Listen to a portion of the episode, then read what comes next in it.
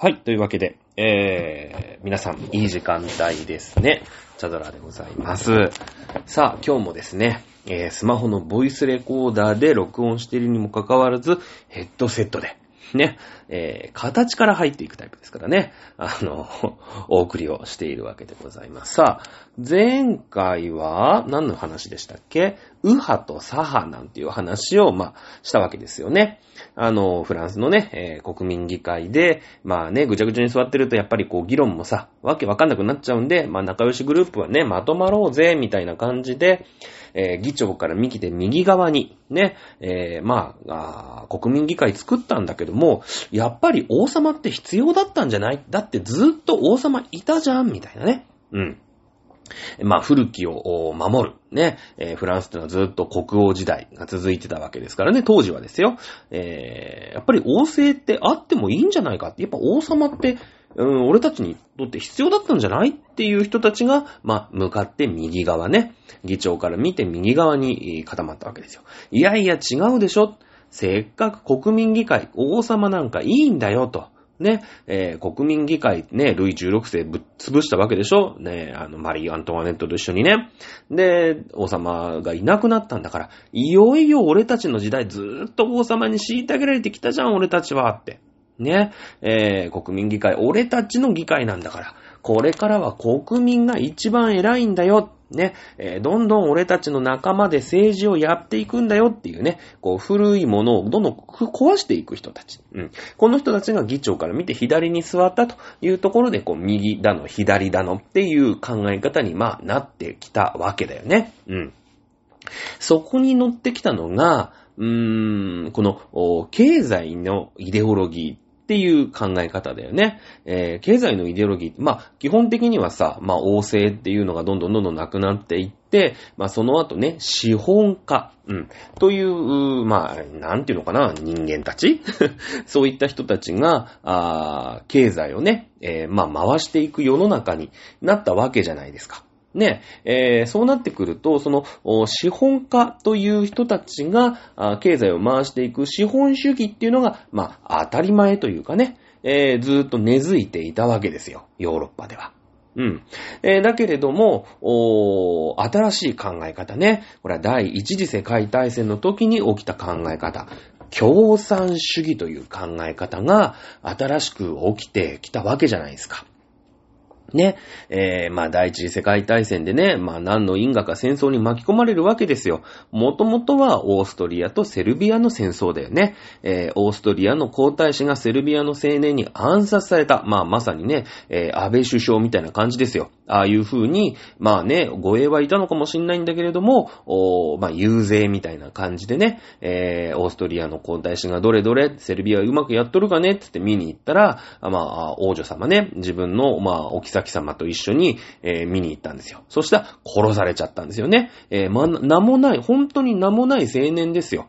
ね、えーセルビア人の、おまあ、青年に殺された。だって山上容疑者だってさ、別に何の国家的に力を持っているわけでもないよね。うん。まあ、なんかね、いろんな陰謀論があってね、なんか実は、あーなんかこう、闇の組織からね、安倍を葬るように、えー言われた鉄砲玉とかね、なんか近くのビルに暗殺用の、なんかその山上容疑者が撃ったっていうのはこうフェイクで、その銃声に合わせるように、なんか近くのビルからね、えーなんかテントがあって、そっからこう、安倍さんをね、えー狙撃する、実は黒幕がいたんだとかね、まあいろんな陰謀説ありましたけれども、まあ、あの、十中八ただただね、うちのおかんが統一教会にね、えーめちゃめちゃお布施をしてですね、うちはもう貧乏たまらんかったよと、ね、みんなにもいじめられるし、どうしてくれるんだ、統一教会って言って、いや、どうやら統一教会って安倍さんなんか関係あるらしいでって言って、あいつが悪いんやって言ってね、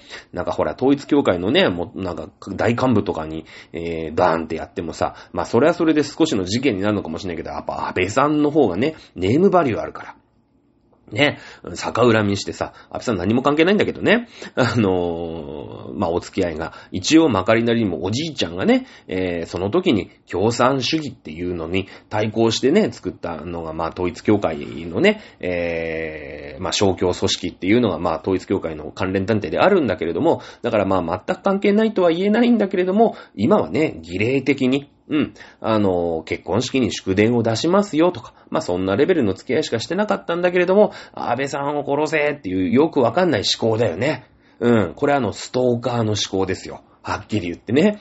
もう、あの、通常の論理では説明ができないんですけれども、まあ、安倍さん倒しちゃったんですけれども、えー、まあ、同じような感じでですね、セルビアの、えー、青年がオーストリアの皇太子バーンって撃ったわけですよ。まあ、もちろんね、えー、宗教絡みじゃありませんよ。まあ、それは、セルビアはね、オーストリアに、まあ、征服されていたので、まあ、オーストリアのね、征服を乗っ取った、ね、セルビアを乗っ取ったオーストリアの皇太子がどれどれって見に来るんだけれども、まあ、やっぱりね、ニックキオーストリア名みたいな感じでセルビアの人は思ってるわけよ。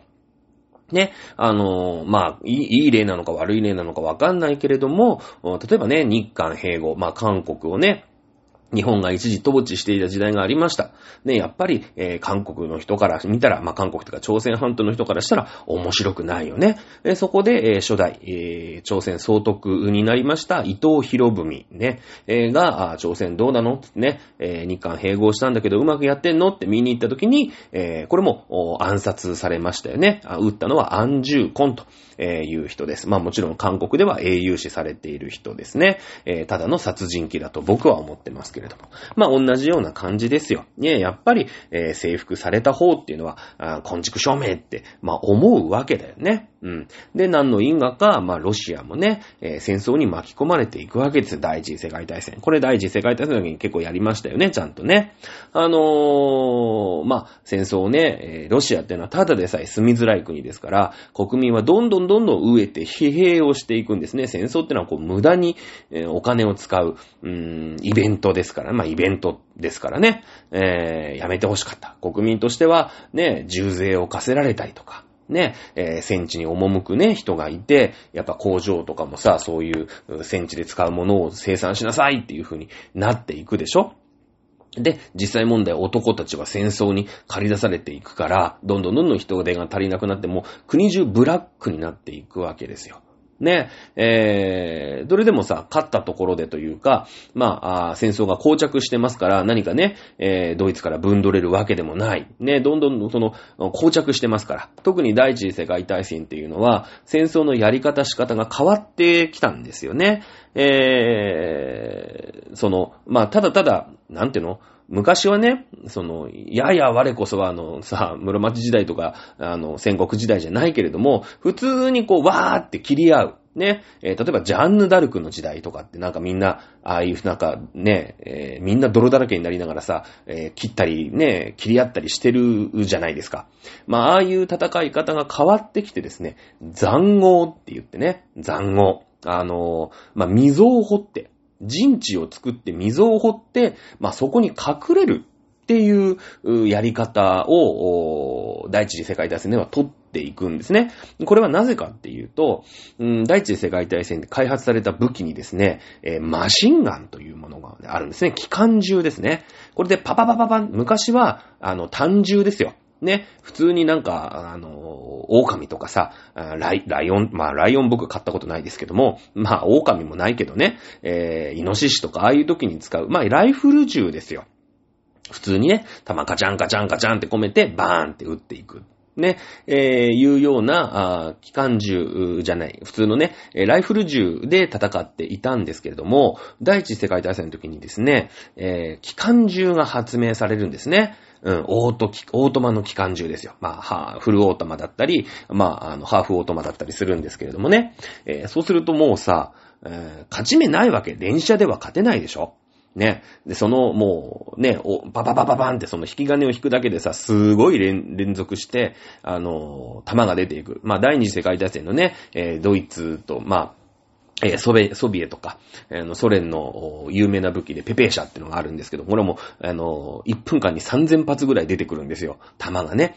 もう、まあ、その、第一次世界大戦の時にはそこまでの連射能力はないんですけれども、もう、その、射線って言ってさ、鉄砲のね、弾がこう、当たる位置にいたらもう、皆殺しに合うわけですよね。皆殺しに合う。で、それになんとか対抗しなきゃいけないっていうことで、残壕っていうのを掘るんですよ。ね。えー、これはですね、あの、溝、溝ですよ、溝。ね。あのーまあ、ただの溝。なんていうのかな。まあ、だいたい2メートル、ね、深さで言うともう人がすっぽり入れるぐらいですから、まあ、2メートルぐらいの、まあ、変な堀みたいなね。逆に空堀みたいなのを掘っていく。そうすると、隠れることができるじゃないですか。ね、その、丘の上とかさ、向こうの方に機関銃がいたとしても、その溝に入って頭さえ出さなければ、機関銃でパパパパパンってやられても、自分たちのね、兵隊守ることができますよね。こうやって残壕を掘って、まあ、立てこもるっていう、う戦争になっていったんですよ。えそうなってくると、お互いにね、えー突撃したらただただ機関銃の餌食になるだけですから、えそうなってくると、うーん、ね、えー残壕を掘り合って睨み合うっていう戦争になるよね、第一次世界大戦って。うん。だって、ね、溝が動くわけないんだから。まあ、溝をね、あの、飛んでるみたいに、いいちらおっちらって言って掘っていくけど、その進軍のスピードってのめちゃめちゃ遅いじゃないですか。だけど、その残壕から出て、ね、地地表というか、地面をわーって走って攻めていったら、もう機関銃の餌食にババババンって両方でなるの分かってるんですよ。だからやっぱり、えー戦争っていうのが長引くんですよね。長引くんですよ。うん。えーそうなってくると、戦争をやめてくれ、やめてくれって言って、えー、ロシアがね、資本主義から、まあ、革命によって、まあ、そしてね、内戦に突入して、えーソビエトっていうのができるというところは、あ歴史のね、えー授業の時にやったところですよ。まあ、そうやって生まれてきたのが、あ今度、共産主義。ね、えー過激に暴力を使ってでも革命を起こして共産主義というものを作作り出すんだ。ね、共産主義っていうのは資本主義みたいに資本家がね、えー労働者をこき使って富を独占して、ね、えー労働者はいつまで経ってもこき使われるまま、貧乏なまんま、そんな世の中はおかしいよね。これからは共産主義って言って、みんなで作ってみんな平等なんだよ。なんなら国なんていうものすらなくしたっていいんだ。ね、えー世界中の人々は等しく平等になる、そんな素敵な世の中が共産主義っていうのが、あ完璧にね、100%達成した暁にはそんなパラダイスが生まれるんだよ。ね。えーだけれども、まあ、まだね、国っていう組織は存在するじゃないですか。とりあえず、うーソビエトっていうね、一つの国、まあ、ロシアっていう一つの国があるわけですから、この中だけでもみんな平等に、えー僕たちがしてあげるよ。ね、えー僕たちがしてあげるねっていうのが、まあ、あ共産主義の一歩手前、国家社会主義っていうことになるよね。うん。基本、共産主義、共産、えー主義をね、そういう全員が、もうみんながみんな平等、世界中がみんな平等っていうのがあるんだけれども、でも、隣のイギリスさんだったり、フランスさんだったり、アメリカさんだったっていうのはさ、あの、資本主義をやってるでしょ？だからそんなに簡単に、ね、全世界が等しくみんなね、共産主義になって、みんなが平等で、みんなで作って、みんなで、ね、えー豊かになろうっていうのなかなか難しいじゃないですか。ね。だから、まずはうちの国だけでも社会主義で、国家社会主義で平等さするよ。ね。で、えー、アメリカとか、イギリスとかフランスとか、ね、あいつら分かってねえんだと、何資本主義なんてやってんだと。ね、えー資本主義なんかやってたら一部の資本家だけが声太って、ね、あのー労働者は、ただただずーっと貧乏なまんまじゃないかと。ね、そんな国の考え方を、強制しなくちゃいけない。ね、俺たちが教えてあげるんだよ。ね、そして、えー全世界がそのうち、ね、共産主義のもと統一されるよっていうのが、まあ、共産主義者の考え方なんだよね。だから、その、まあ、資本主義っていうのが普通に、えー産業革命以降、まあ、普通とされていたわけよ。ね、その資本主義っていうのを変えていくんだ、俺たちは。っていうのが共産主義のソ連の考え方だよね。だから、保守か革新かで言ったら、この共産主義という新しい経済思想を広めていくんだっていう人が、この革新的なあ経済においてね、革新的な考えを持っていますよね。うん。えー、その、その、それに反対する、それに対応して、えー、資本主義っていうのいいじゃないかと。ね。やっぱり頑張ったやつが、頑張っただけ利益を得る。ね。えー、まあ、そうやって自由にね、えー、いろんな仕事をして、えー、一攫千金当てて、ね、えー、俺たちが、俺たちもお金持ちになるんだっていうのが、まあ、資本主義でしょ？極端に言えば。だから、その資本主義を守りたい人たちが、あ主給派、右派、保守派、ね、その資本主義っていうものを守っていくんだっていうのが保守ということになって、えー、経済のイデオロギー、これは全く関係ないんですよ。今までのその政治のやり方とか仕方とかね、えー、左とか右っていう考え方、その人権、ね、人権っていうのを大事にしていくんだ。ね、国家が多少ね、えー、まあそうやって個人が守られるから、国家としては多少弱くなったにしても、これ前回の授業でありましたよね。多少弱くなったにしても、人権というものを大事にしていく。これが左派でしょね。えー、で、多少なりとも、そこに住んでいる人々の人権というのは制限をされるかもしれない。だけれども、国としては強くなければならないよ。国がなくなっちゃうんだよ。いうのが、右派っていう考え方で、これがギッタンバッタンしてるっていう、ヤジロベイのように、えー、行ったり来たりしてるっていう話したじゃないですか。やっぱ戦争がね、えー、目の前に迫ってきたりとか、よその国がどっかを攻めたとか、世界中が気な臭くなってくると、え、俺たちの国大丈夫？俺たちの国このままじゃやられちゃうんじゃない？もうやられたら一貫の終わりですからね。やられちゃ、やられちゃったら。じゃあ、ちょっとね、えー、俺たちの国、このままじゃ負けちゃうよ。このままじゃやられちゃうんだ。ね、いう時に、ちょっと、国の、うーんあ、国民の人権というのが制限されちゃうのかもしれないけれども、国家として強くなんなきゃいけない、強いリーダーを俺たちは求めるんだって言って出てきたのがムッソリーニとヒトラーだったよね。うん。この話、前回の授業でやったばっかりだからすぐ覚えてることも人も多いと思います。ね。そういうことじゃないですか。じゃあ、だけれどね、だから、その、経済においてね、その、革新的な、今までみんながみんな資本主義だったんだけれども、そこ、そう、資本主義だと、えー、やっぱ経済の格差っていうのが広がっちゃうから、ね、えー、やっぱり、えー、みんながみんなね、そんな資本主義で、えー、資本家だけが、あの、いい思いをするのは良くないよね。やっぱ労働者も大事にしなきゃいけないよねって言って、やっぱこれ、ここで人権の考え方が出てくるじゃないですか。なんとなくね。で、えー、共産主義ってのは革新。今までみんなが保守だったんだけども、革新的な経済の考え方をしているので、左に位置をしていくわけですよ。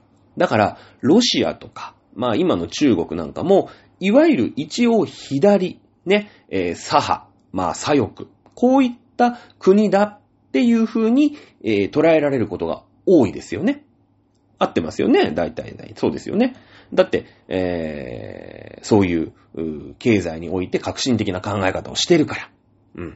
そして、資本主義を、まあ、信奉している国っていうのは、この主給派というか、右派というか、右翼というか、ね、えー、保守というそういった国に分類されることが多いですよね。例えばアメリカであり、日本であり、ヨーロッパ諸国でありというところは、まあ、資本主義を信奉していますので、やっぱその資本主義っていうものの、まあ、経済の伝統だよね。こういったものを守っていくんだ。ということで、まあ、保守、ね、えー、ということに分類されるということが多いんですね。ここがちょっと、この右派と左派の話をするときに、えー、わかりづらいくなってしまうところなんですよ、実は。あの、右派と左派のね、その人権と国家に対する考え方のウェイトの違いで、左と右っっていうのがあるでしょ？で、えー、経済の考え方で、えー、今までやっていた資本主義から革新的な考えの左と右っていう考え方があって、これがね、結構ごちゃ混ぜになっている、あのー、ことがとても多いんですね。うん。この経済における右派と左派、それから、あまあ、政治体制というか、まあ、人権というかね、そういう国家と人、個人の人権というものに対する右派と左派っていうのは、まあ、同じ左派、右派っていう言葉を使っていくんだけれども、うーん、まあ、似てるようで、まあもちろんね、全く違う話ではないんですけれども、似てるようで、これはね、完全に一致はしないんですよ。うん。あの、例示をするとね、あの、非常にこう、わかりづらくなってしまうのかもしれないんですけれども、えー、例えばね、例えば、あの、皆さん、ドラクエってやります？ドラクエ。ね、ロールプレイングゲームってやるじゃないですか。で、それの、例えば主人公がいてさ、防御力と守備力の考え方で、この左と右を考えていただけると分かりやすいかなと思います。うん。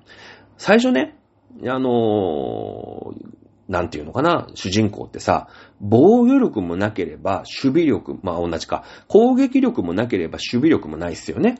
防御力もないじゃないですか。もうペーペーの駆け出し勇者の時って。ね。えー、まあ、それが一番最初、ノーマルの状態だとしましょう。どっちにも、こう、かぶれてない。ね、えー、いうこと、なん、状態なんだけれども、まあそのうちさ、いろんなキャラクターが入ってきたりとか、まあ勇者もいろんな育ち方をしていったりとか、まあなんか転職とかするじゃない？ドラクエ3とかだと。で、攻撃力にすごい振ってる勇者、まあそういうキャラクターが、まあいるとするじゃないですか。ね？攻撃力が超すげえみたいな。攻撃力がめちゃめちゃすごい。で、えー、でも攻撃力がすげえキャラクターって、一概にして守備力って弱めですよね。あ、なんか落ちた。あの、守備力ってちょっと弱めだったりするじゃないですか。なんか、その、い、ガンガン攻撃は受けるんだけれども、それ以上にこう、自分のさ、剣とかがめっちゃ強いから、なんかその剣振り回して、もう傷は受けるんだけど、剣振り回していくみたいなね、そういう攻撃特化型よ。ね。こういうキャラクターって、攻撃力は強い、高いんだけれども、守備力は弱いですよね。うん。逆に、ね、あの、魔法使いとかさ、僧侶なんつってさ、こう、攻撃力は全然ない。ね。だけれども、守備力はめっちゃあるみたいな。なんか、あんまり攻撃受けないよとか、素早さでなんか攻撃かわしちゃうよとかね。うん。なんかそういうキャラクターって、いるじゃないですか。いますよね。うん。あのー、そしてさ、もうなんかそのレベルがね、どんどんどんどんどんどん先に行って、攻撃力もあれば守備力もあるみたいな、そういうキャラクターもいますよね。いるじゃないですか。ね。で、それがね、その経済における右左っていうのと、これがじゃあまあ、例えば攻撃力で表すとしましょう。で、そしてこの人権に対する考え方。ね、えー、国家の、まあ、権利と、個人の権利をどっちを大事にしていくかっていうこの右左。うん。これをじゃあ守備力と仮定しましょう。ね。今まではさ、同じ左と右って特にその言葉も良くなくて、ね。か、その、確かに経済の革新的な考えだから、その、フランス議会でね、革新的な考え方を持つ人は左に座ったから、左って言うじゃん。ね。えー、って言うんだけれども、この二つの考え方って、なんていうのかな、一直線上にないのね。うん。その国家が、えー、個人の自由を制限するから、ね、一応右っていうことになるんだけれども、同時に共産主義を信奉するよっていうことは全然あるの。ね？だってそれはさ、攻撃力は強いんだけれども防御力は弱いっていうことじゃん。ね？二元的なもんなんですよ。別に攻撃力が強いからって、必ずしも、あのー、守備が弱い。ね、攻撃力が強いからって、守備が弱いとは限らない。攻撃力も強い、守備も強いってやつもいるし、攻撃力が強い、守備が弱い。まあ、こういう人が多いけどね、大体ね。で、守備が強いから攻撃はちょっと弱めっていうこともできるし、守備が弱くて攻撃も弱いっていうやつもダメダメね、えー、勇者もいたりするわけさ。ね。この考え方を当てはめて、今のね、世界情勢をよーく考えていってほしい。ここがね、あの、よく選挙とかでもさ、その、左派とか右派とかね、よくテレビとか新聞とかで出てくるんだけれども、ん？ってね、思うんですよ。皆さん。ね、ここに、こまあ、うんって思ってくれる人が、やっぱり、なんていうかな、世界を読む力って、まあ、高いよね。高めだと思うよね。うん。で、これが実は、あのー、最近の考え方なんですよ。今までさ、ソ連が崩壊するまでは、やっぱりその革新的なね、その国家と、うん、個人の人権のバランスの左派右派と、うーん、と、共産主義と、それから資本主義の、まあ、左派、右派、革新、保守っていうのが、まあ、大体似たり寄ったりだったの。ね、ソ連が崩壊するまで。でも、ソ連崩壊しちゃったじゃん。結局、共産主義ってうまくいかないぞっていうことがバレちゃったわけだよね。世界的に、まあ、世界的な実験をやって、まあ、共産主義の壮大なる実験って、まあ、実は失敗してしまったたわけなんですよ。ね。で、その、じゃあ共産主義経済っていうのはどうやら無理があるかもしれないね。ね、えいうことに、まあ、世界中が気づくわけなんですよ。こっからこの攻撃力と守備力みたいに、こう二元的なね、えー、考え方に、えー、なっていくわけなんですよね。はい。で、これが、この二元的な考えをしたことによって、日本のこの左派の政党っていうのは、大きな自己矛盾に陥ってしまったんですね。大きな自己矛盾。だから、1900、まあそうですね、えー、92年ぐらいですよね、ソビエトが崩壊したのってのは、まあそのぐらいになるんだけれども、そっからどんどんどんどん日本のいわゆる左派政党、左派っていうのは、厳しい状態、まあ厳しい状態というか、自分が、うーん、抱えている自己矛盾とずーっと戦っているの。ね。ずーっと戦ってるの。実は気づいてるんですよ。自分たちのことだから。うん。だけれども、まあ世の中ね、その、1992年ですか、あソビエトが崩壊して、まあゴルバチョフ書記長ね、えー、もうお亡くなりになってしまいましたけれども、この間ね。えー、まあロシ、えっ、ー、と、ベルリンの壁の崩壊、1989年ですよね。えー、この辺から、まあ、ソビエト連邦が崩壊する1992年ですか、え、ゴルバチョフとブッシュの時ですよね。えー、になりましたけれども、そうですね。まあ、そんなね、その、みんながみんな平等で、うん。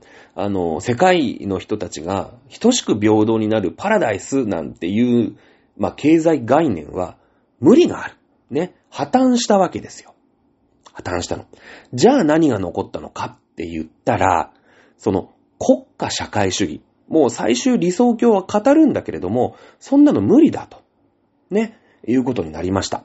そしたら残るのはその国家社会主義という考え方だけが残ってきた。わけですよ。ね。えー、国の中、まあ、僕たちが一応支配している、この共産党というね、政党が支配している国の中では、みんな平等にしてあげるよ。ね、えー、なんだけれども、僕たちはみんなの代表なんだから、僕たちが一回全部富を集めて、みんなに等しく分配してあげるね。僕たちは特別なんだよっていうさ、なんていうのかな。もう、はある意味ね、ペテン師みたいな集団になってしまったんですよ。だって、その、最終目標がもう破綻してしまったわけ。共産主義の。うん。だから、その、国家としてね、その、もう経済活動としては、まあ無理があったんで、中国とかロシアっていうのも資本主義を取り入れ出したの。だけれども、まあ国民が等しく、それで稼ぎ出したら、やっぱり経済のさ、自由とか権利、ね、えー、自由に商売をする権利とか、そういうのって、その政治的な権利とかにも続いていくでしょ？やっぱり国民が権利とか力を持っていくっていうことが、あすごいやっぱり共産党としては怖いわけですよ。なんでかっていうと、うん、この間も言ったように、あの、いつもね、えー、講義で言ってますけれども、自分たちはその国民によって選ばれてないわけですよ。なんか知らないけど僕たちはみんなを導いてあげる存在だから特別なんだよっていうよくわからないね。その変な自信だけでやってるわけじゃないですか。国の代表を。これプーチンにしたって習近平にしたってそうですよ。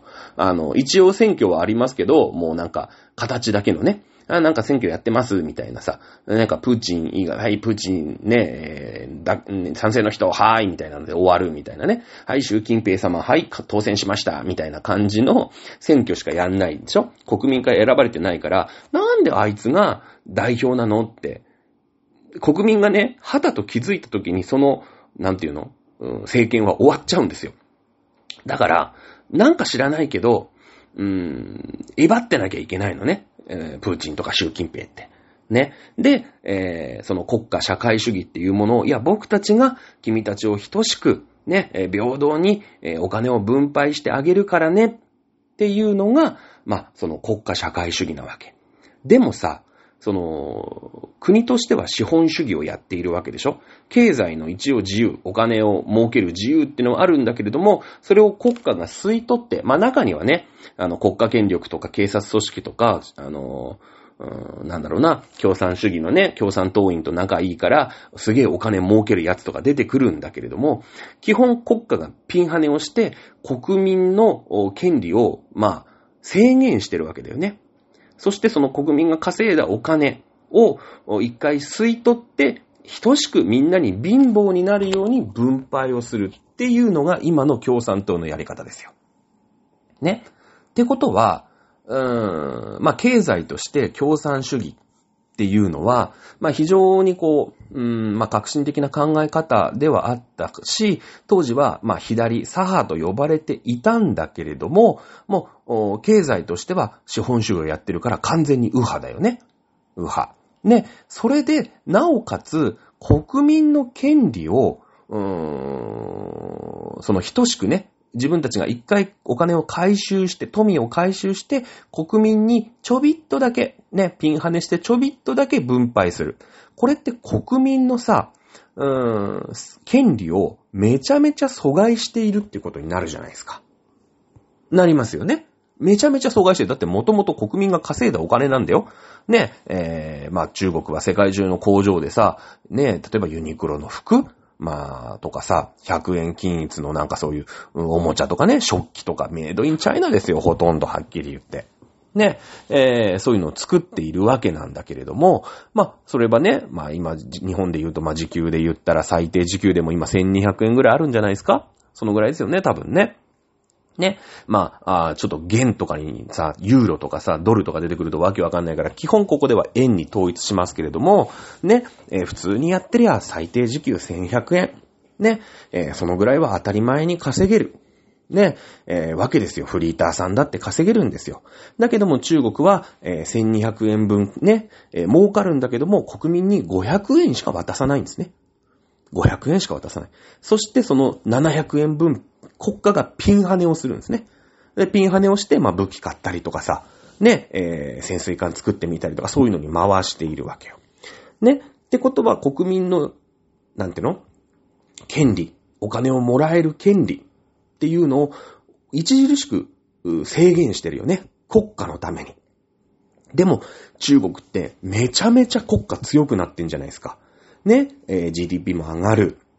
まあこの GDP の上がるっていうのはちょっと内での小術的なね、中国ならではの、うん、からくりがあって、まあこれもいつか紹介していこう。まあ今それがもう崩壊しつつあるんだけど実は。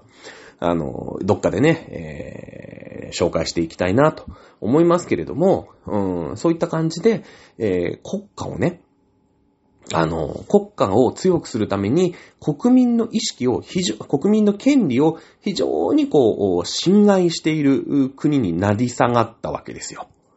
中国って。じゃあロシア。ロシアも同じなんだよね。うん、ロシアもソ連が崩壊した後、資本主義経済になっていったんだけれども、プーチンの独裁が続いてますよね。えー、もうプーチンで20年ぐらい。あの、支配者をやっているんだけれども、プーチン体制を維持するために、ね、ウクライナを攻めるミサイルを買うために、ね、えー、まあ、国民の権利を著しく侵害してお金を貯め込んでるんですね。ロシアも。うん。ただ、やっぱり中国の方が南にあって住みやすいでしょ。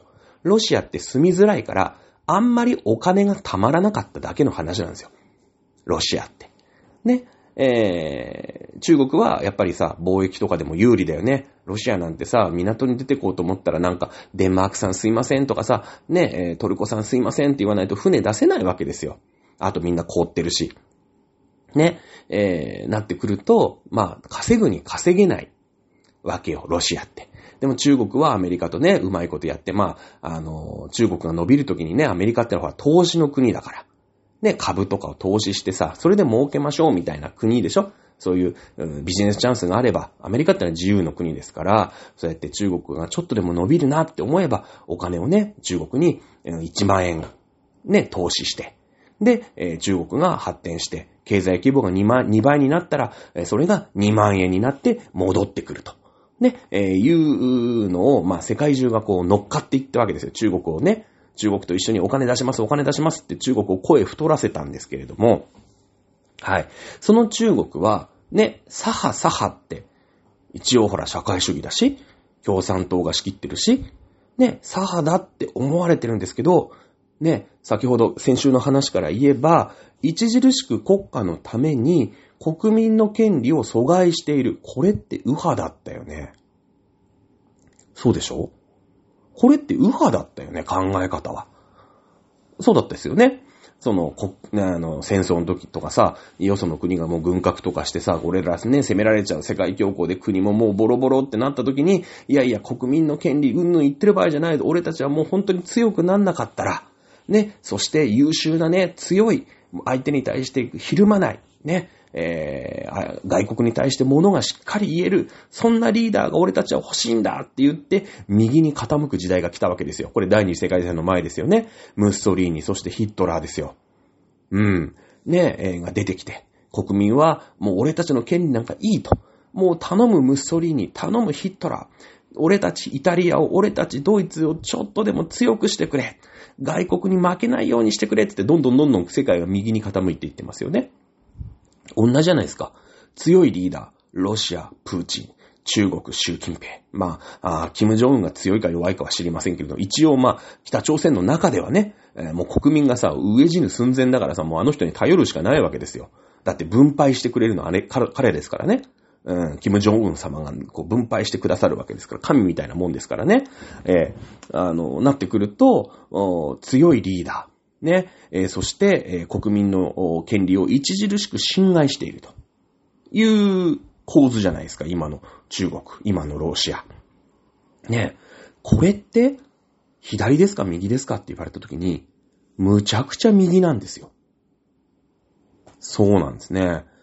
いつの間にか、ね、経済があった時には、その左と右っていうのが一直線でね、えー、大体、えー、まあ、国民のために平等にしますよ、ね、経済もこういうふうにしますよって言って、一律に右と左って言えたんですけれども、ね、経済は共産主義。だけれども、国家と人民の権利の関係から言ったら、むちゃくちゃ右みたいなね。で、しかもその、経済もね、共産主義の経済っていうのが崩壊しましたから、あ資本主義を導入してるから、経済もまあまあ右みたいなね。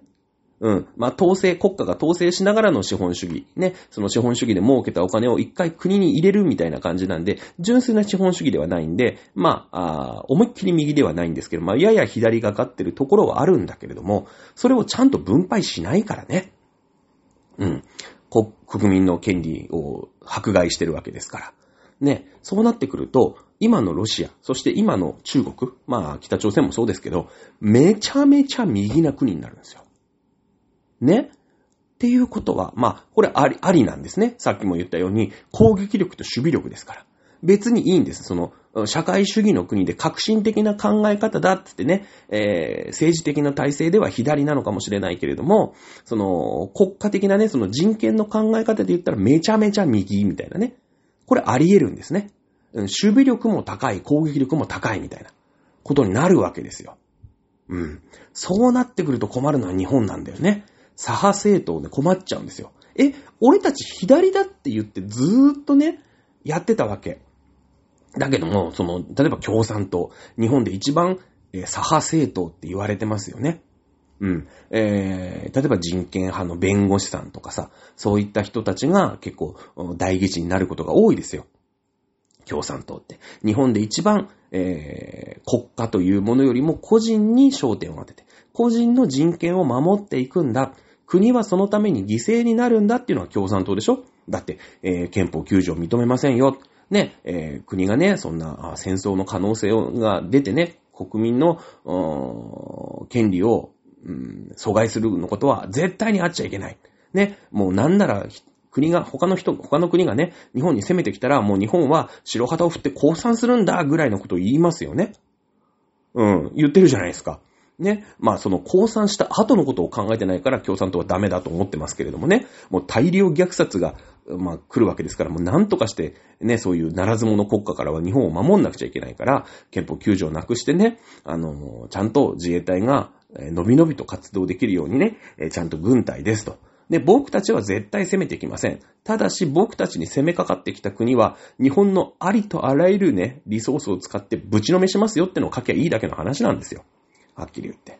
だけども、まあ、今のね、左派政党、例えば一番、えー、護憲、共産主義、えー、護憲をやってる共産党、そして社民党とかね、まあ、立憲民主党の一番左派の人なんかは、ね、えー、いわゆる人権派の人でしょね、っていう人たちが集まってる。で、その人たちは、元々のね、えー、共産主義の考え方に、まあ、共感してるわけですから、ロシアとか、中国とか、ね、えー、と、やっぱり親和性が強い。仲良しなんですよ。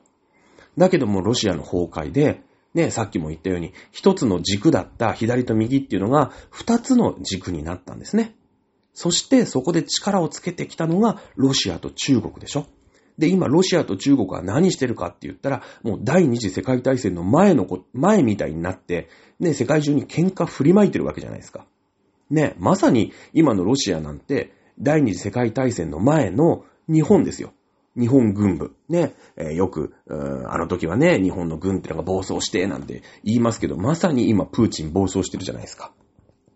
ね、えー、そして、えー、その、ウクライナのね、一番ロシアに近いところ、ルガンスク州、それからドネツク州、まあ、ドンバス地方って言うんだけどね、ドンバス地方、それからクリミア半島、これを勝手にね、ロシア、ロシアのね、ロシア系住民がいるから、その人たちを保護するんだ、なんて言って、もうクリミアは、あ2008年だったっけ、えー、に、まあ勝手にね、併合しましたよ。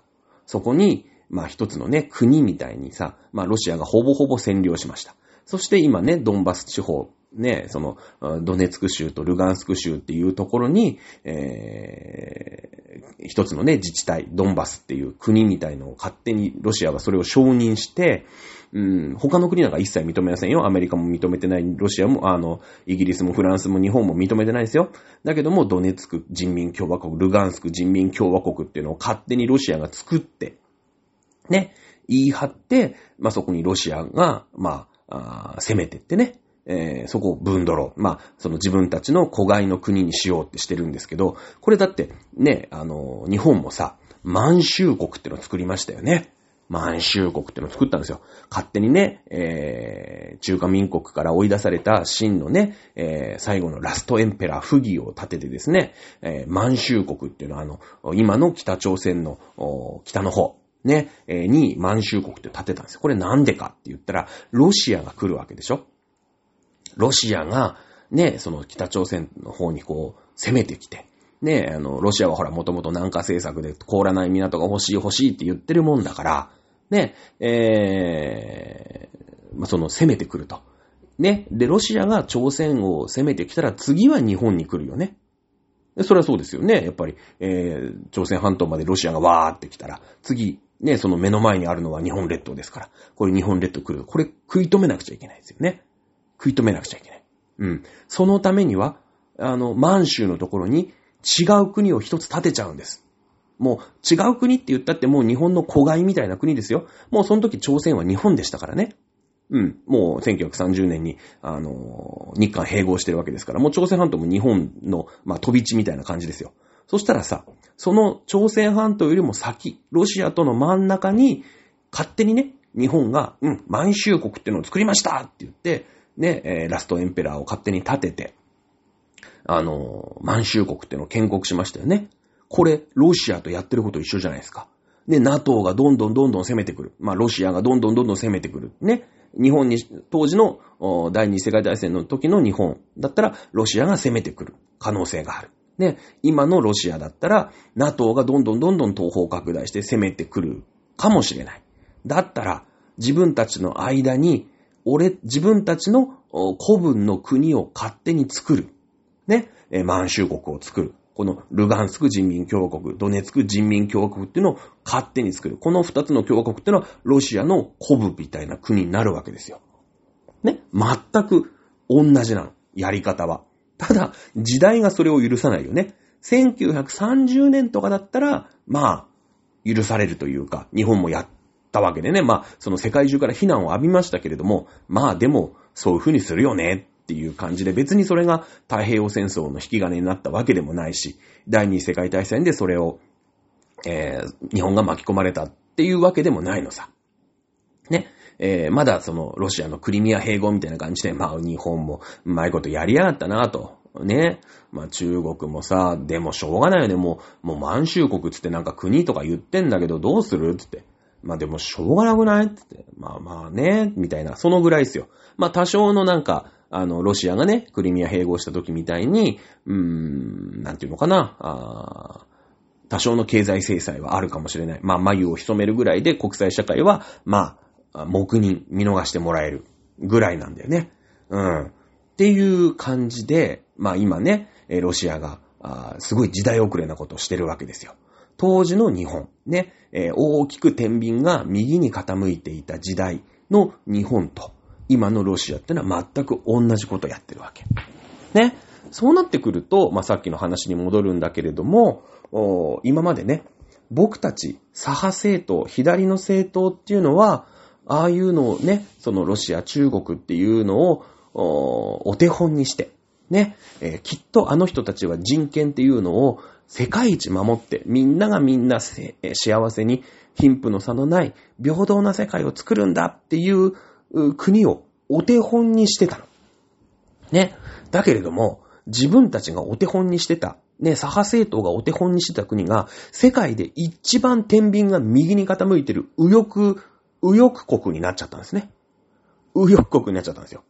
ね。なので、その自己矛盾をすごいはらんでるじゃないですか。ね。もう分かってるんですよ。自分たちの親玉が超右翼だっていうことは、日本の共産党も社民党もえー、立憲共産党も、みん、あ、立憲共産党じゃない、立憲民主党も分かってんの。ね、分かってんの。だけれども、そんなこと言っちゃったらさ、ね、お前らなんだ、人権を、うん、守る守るとか言ってて、親玉人権守ってねえじゃねえかって言われちゃうでしょそうなってくるともう立場ないっすよね、はっきり言って。ね。そうな、そうなっちゃったらもう、やばいっすよね。うん。なので、まあ日本もね、その、ロシアが崩壊した後、ね、えー、左派政党、それに気づいてたんだよ。だけれども、効果不効果、そこにバブルの崩壊が重なっちゃって、あの、資本主義っていうのが、まあ少しぐらっと揺らいだよね。で、お前ら何やってるんだ？みたいなね、その不良債権問題がなんだらかんだらみたいな感じで、あの、一回ね、あの、その神道先駆けとかさ、ね、そういうなんか日本神道とかそういうブームが来て、ちょこっとブームが来るんだけど、基本的に自民党の政治じゃないですか。ね。で、一回ほら消費税上げる、下げる問題で、あの、民主党に行ったけど、基本そのまんま自民党の政治じゃないですか。ね。あの、なので、その左派政党って、非常にこの、ロシアが崩壊して、この二軸ね、二軸、左と右がごちゃってなってきたときに、もう立場がない。ね、もうあの時から、左派政党の、まあ、混乱と、そして崩壊、ね、あと自己矛盾、こういったものが始まって、で、今それが表にすごい噴出してるよね。もうここ5年ぐらいにさ、本当にその中国がね、えー、ブイブイ言わせてる。ロシアがウクライナを攻めたって言って、それがもうさ、身近に、どんなもう小さい子だってプーチンがどうだかとか言ってるわけですよ。あんだけテレビでやってるわけですから。ね。そうなってきたらもうなおさら、ね、えー、中国、ロシアふざけんなよ、俺たちの立場ねえじゃんって共産党のね、市委員長思ってますよ、絶対。だけれども、これで世界中の人々、ましてや日本の人々が分かってしまったんですね。この自己矛盾、二軸だっていうことが。ね、えー共産党がお手本としている国が一番、うん人権を無視しているっていうことがバレてしまったということになるんですね。で、で、もう一個面白いのが、そう。もう一個面白いのはですよ、その、左翼、左派的なね、政党が、ね、安倍がとか菅がとかさ、まあ自民党をやっぱ攻撃するよね、統一協会がとか言ってすごい攻撃してるじゃないですか。で、その人たちは、まあ、あ戦後ね、うん国家が、まあ日本という国が GHQ の占領からまあ解き放たれて、まあ80年ぐらい。まあちょいちょいね、その、新党先駆けとかさ、うーん、社民、あ社会党が一回村山富一の時に政権ついたことがあるよね。あと民主党。ね、が、えーの、野田義彦まで、えー三代かな？鳩山、菅、えー野田。この時に、えー、2年半ぐらいやったかな？確か。ぐらいですけど、基本自民党がさ、日本っていうのを、まあ、政治的にリードして作ってきたよね。で、このね、あの、まあ、左派政党が、あいつら右翼が、とかって言っている、この自民党が作ってきたこの日本って、日本って、実は、世界で最も成功した国家社会主義国なんですよ。面白いでしょ？面白いでしょ？ここがね、日本の本当にねじれているところで、このイデオロギー、そしてその、おー右派左派っていうのがもたらした結果なんだけれどもね。うん、これはもちろん、日本の国民のね、このアイデンティティというか、考え方っていうのも、非常に大きく、うん、寄与してくるんだけども、日本人ってね、まあ、海に守られてるから、基本的に平和主義者でしょ？平和ボケって言われるぐらい平和主義者でしょ？で、みんなでさ、暮らしてきたよね。やっぱ外敵がいないから、そこに住んでいる人ってのはファミリーなわけ。ね、いや、もちろんその、小田とね、浅井が戦ったとか、そういうのはあるよ。そういうお山の、あの、ボスザルの戦いみたいのはあるけれども、基本的に島国だから、よそから人も入ってこない。自分たちだってよそにも行かない。ね。まあ、例外的になんか、あのー東南アジアに住み着いたとかさ、まあ、いろいろあるけれども、基本的にどこまで行ったって島なんだから、俺たち、ね、日本人としてファミリーだよね。しかも、あの、日本に住んでる人って基本単一民族じゃない。まあ、その沖縄だったりアイヌだったりでちょっとあるかもしれないけど、基本単一民族でしょ。ね、それはいがみ合うこともあるさ、そりゃ。ね、いがみあることもあるけど、でも俺たち日本人だよねっていう、その、そこではさ、一致してるじゃない。ね。で、しかも、天皇陛下っていうね、この、ちょっと世界的に見ても稀な存在があるの。この天皇陛下がいることによって、俺たちは天皇陛下のファミリーだよねっていうさ、意識は日本国中にあるわけよ。ね日本国中にある。その、徳川ととね、豊臣が戦いましたとか、その明治軍と徳川幕府が戦いましたとか、室町幕府を織田信長が倒しましたとか、いろいろやるんだけれども、天皇に手をつけることってないよね。日本人って。日本人ってないんですよ。天皇陛下のファミリーだから。もう自分たち全員の親父なの。徳川だろうと、豊臣だろうと、ね、その毛利だろうと、なんか室町の足利だろうと、みんなファミリーなのね。それは源氏と平家でもそうだけや。ね、それはいがみ合ってるかもしんないけど、源氏の親父でもあるし、平氏の親父でもあるわけよ。天皇陛下ってのは。もう全国民の父だから。ね。そうなってくると、その、うーん、兵士と源氏はもうそらそら殺し合いするし、豊臣と徳川も殺し合いするし、明治幕府、ね、あの、江戸幕府と明治軍もすげえ戦争とかするんだけれども、天皇陛下に弓引く人っていないんですよ。弓引く人いないんです。天皇陛下ってね、その、親父だから、みんなの親父だから、その、国民とバトルしないんですね。下々のものとバトらないんですよ。下々のものものも、あの、親父を殺そうなんて思わないんですよ。天皇陛下を。だから、京都の、ね、京都城に、まあ、二条五所になりましたけど、その後ね、えー京都には五所しかないんですよ。ただのね、僕何回も、あの、京都好きですから旅行してますけども、あの京都五所なんですよ。家なんですよ、ただの。もう塀もね、そうね、2メーターぐらいじゃないですか。まあ、それは僕の線よりも高い2メーター半ぐらいですかね。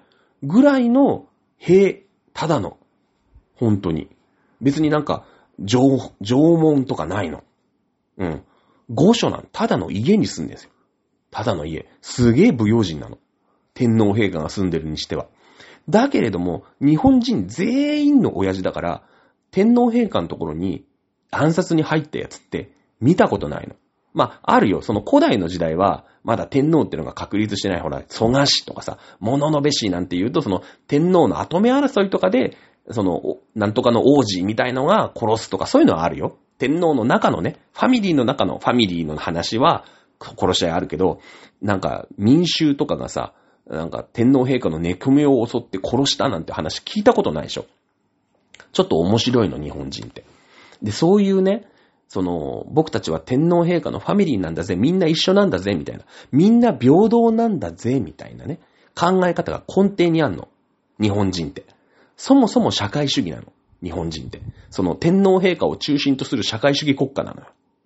ね？共産あの、中国の共産党なんて、その、たかだかね、60年とか70年ぐらい、共産党ってのがさ、国民党の戦争でね、国民党を台湾に追いやって、ほら、俺たちがもう代表だぜ、つって、はい、今から共産主義やるぞ、つって、ね、あの、勝手にね、国民を、ほら、共産主義やんない奴はぶちのめしてあるぜ、つって、みんなぶちのめして、共産主義を無理やりやってるから、ちょっと反発されてんのね。だけど日本人ってもうほら、ね、泣くよウグイス平安京とかさ、もう何、ね、千、もう千何年、もうさ、天皇の下でみんな平等だよね、つって。まあそのね、えー、政治のやり方で、織田のやり方とかね、徳川のやり方とか、豊臣のやり方とかさ、室町のやり方みたいので、そういうとこでなんか、ちょこちょこね、あの、兄弟喧嘩みたいなのするんだけど、基本的にはみんな平等なの。天皇の下。うん。そうなってくると、もうそれってさ、基本国家社会主義じゃないですか。もうその考え方が2000年日本はやってるから、ね、あの、今の日本って、なんだろうね、まあ、とりわけ貧乏な人もいないじゃん。うん。いや、いるよ。たまになんか、あの、なんか、兄弟寄り添うように、ね、なんか餓死してましたみたいな、そういう人は、まあ、たまにはいるけど、ね、たまにはいるけど、国民って、なんか、等しく一応飯は食えてるじゃん。まあその選ばなきゃ。別に吉牛でいいんだったらさ、みんな食えるわけよ。朝マックとかでいいなら、まあ朝マック今高いのかな？わかんないけど。まあ今日から月見始まったけどね。マックね。うん。あのー、で、いい、ね、食べるものを選ばなきゃ、そんなフォアグラとかさ、ね、えー、フカヒレとかさ、バカバカ食う人はいないかも、そんないないかもしんないけど、まあ逆に言えば、そんな毎日ね、マンガン全石とか、フカヒレなんちゃらみたいなのを、もう、食らってる超金持ちみたいのもあんまいないの。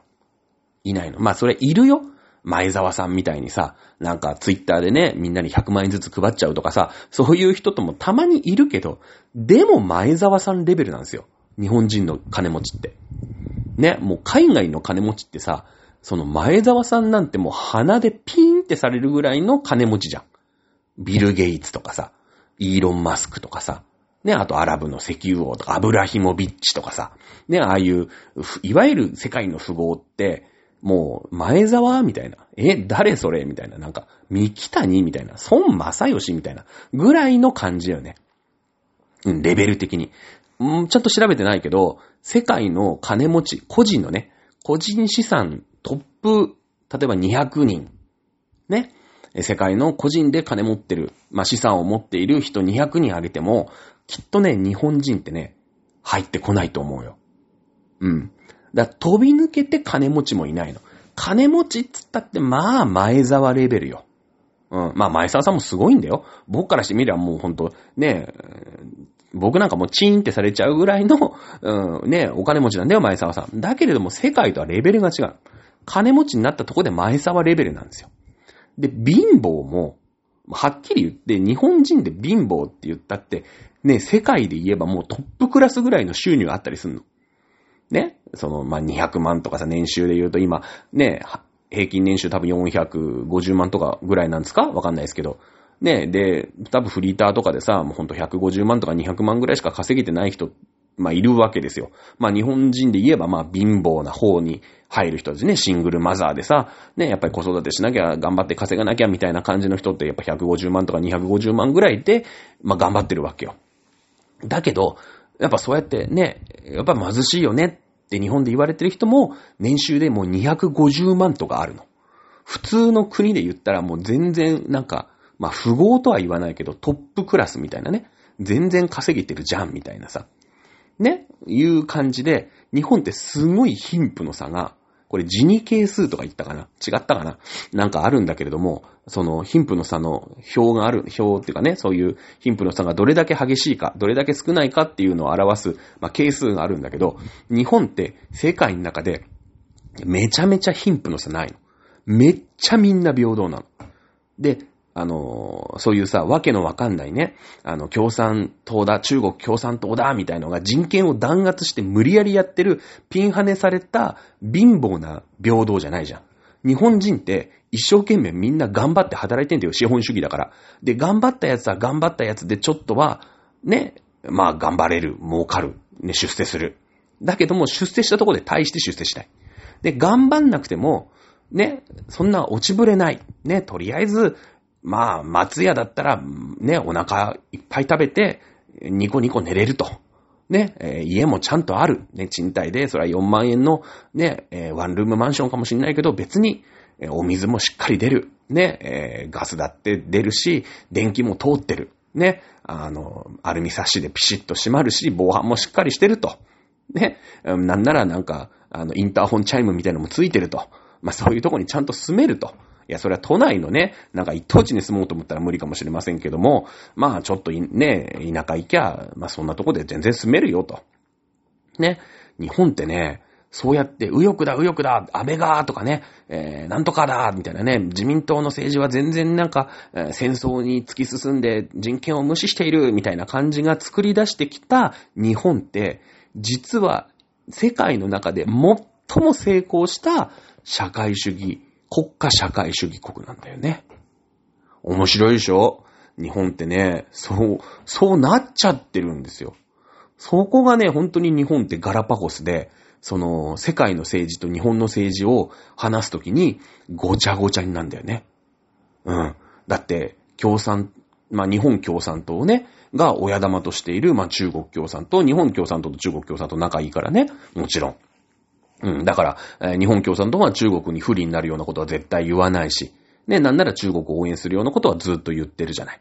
ね、例えば、あそうだな、なんか輸入のね、県とかさ、そういう日本が、なんか、あの、アメリカとね、一緒になって、まあ今中国が一番強いから、戦争をね、しっかり自衛隊を軍隊にするな、するんだっていうね、ちゃんと日本を守んないと中国に攻められるぞっていうのは、もう共産党はめちゃめちゃ反対するんですよ。中国の味方だから。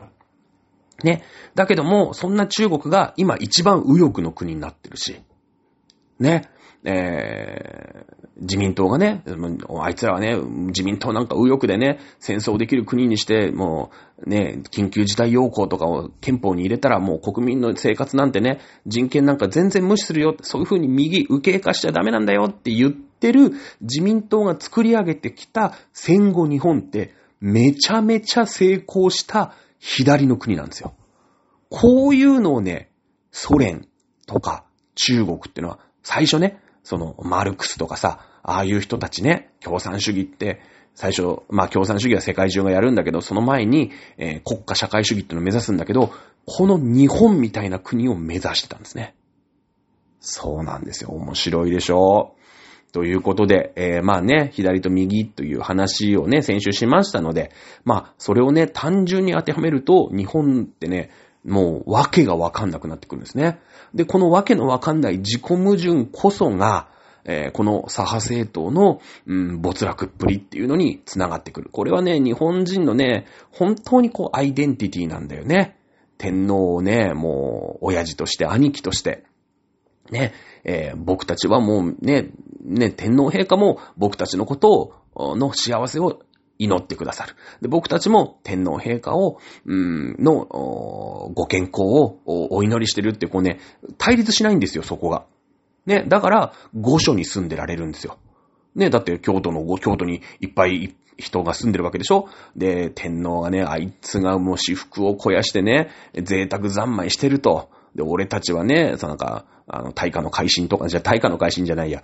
えっ、ー、と、なんだっけ、細川と山名がぶつかったのは、えっ、ー、と、人の呼ぶなし、応仁の乱だ。年代から出てくるんだからね、えー、重症ですね。あの、応仁の乱でね、もう、食うもの、ね、もう、な、ない状態でね、あの天皇が悪いんだって言ってね、の、ちゅあの、なんての？京都中の人たちがね、襲ったら、簡単に御所なんて燃やせますよ。家だもん、ただの。うん。ね、なんとか城じゃないんですよ。京都に住んでる天皇の御所っていうのは。ね。で、警備もね、そんないないの。本当に本当に。ね。そのぐらいね、日本ってね、天皇のもとに平等っていうね、すごい社会主義の国なんだよっていうことを、まあ、今日はね、えー、喋ってみました。これ実はね、日本撮りなんだね。日本撮り。あの、昨日ね、実は収録したんですよ。ね。だけど昨日ね、すこぶる体調が悪くて、一回アップして、アップしたというか、まあ、これ完成稿ですって言って局に送ったんだけども、まあ、はっきり言ってね、出来が良くなかった。うん、出来が良くなかったんですよ。で、今日ね、もうすごい今遅い時間なんですけど、今日のが体調がいいんだよね。体調がいい。で、えー、撮り直しをしました。ね。あの、一回目のとね、全然違うこと喋ってるってのが面白いよね。全く台本ないんですよ。フリーに喋らせていただいてるこんなね、えー、ありがたいラジオ、まあ、聞いていらっしゃる皆さんがいることが、支えでございますので、最後ね、まとめに入っておりますけども、今日もね、1時間超えということで、えー、今日はこの辺にしておきたいと思います。不思議の国の日本、左派と右派編でした。えー、それでは、また次回お会いいたしましょう。さよなら。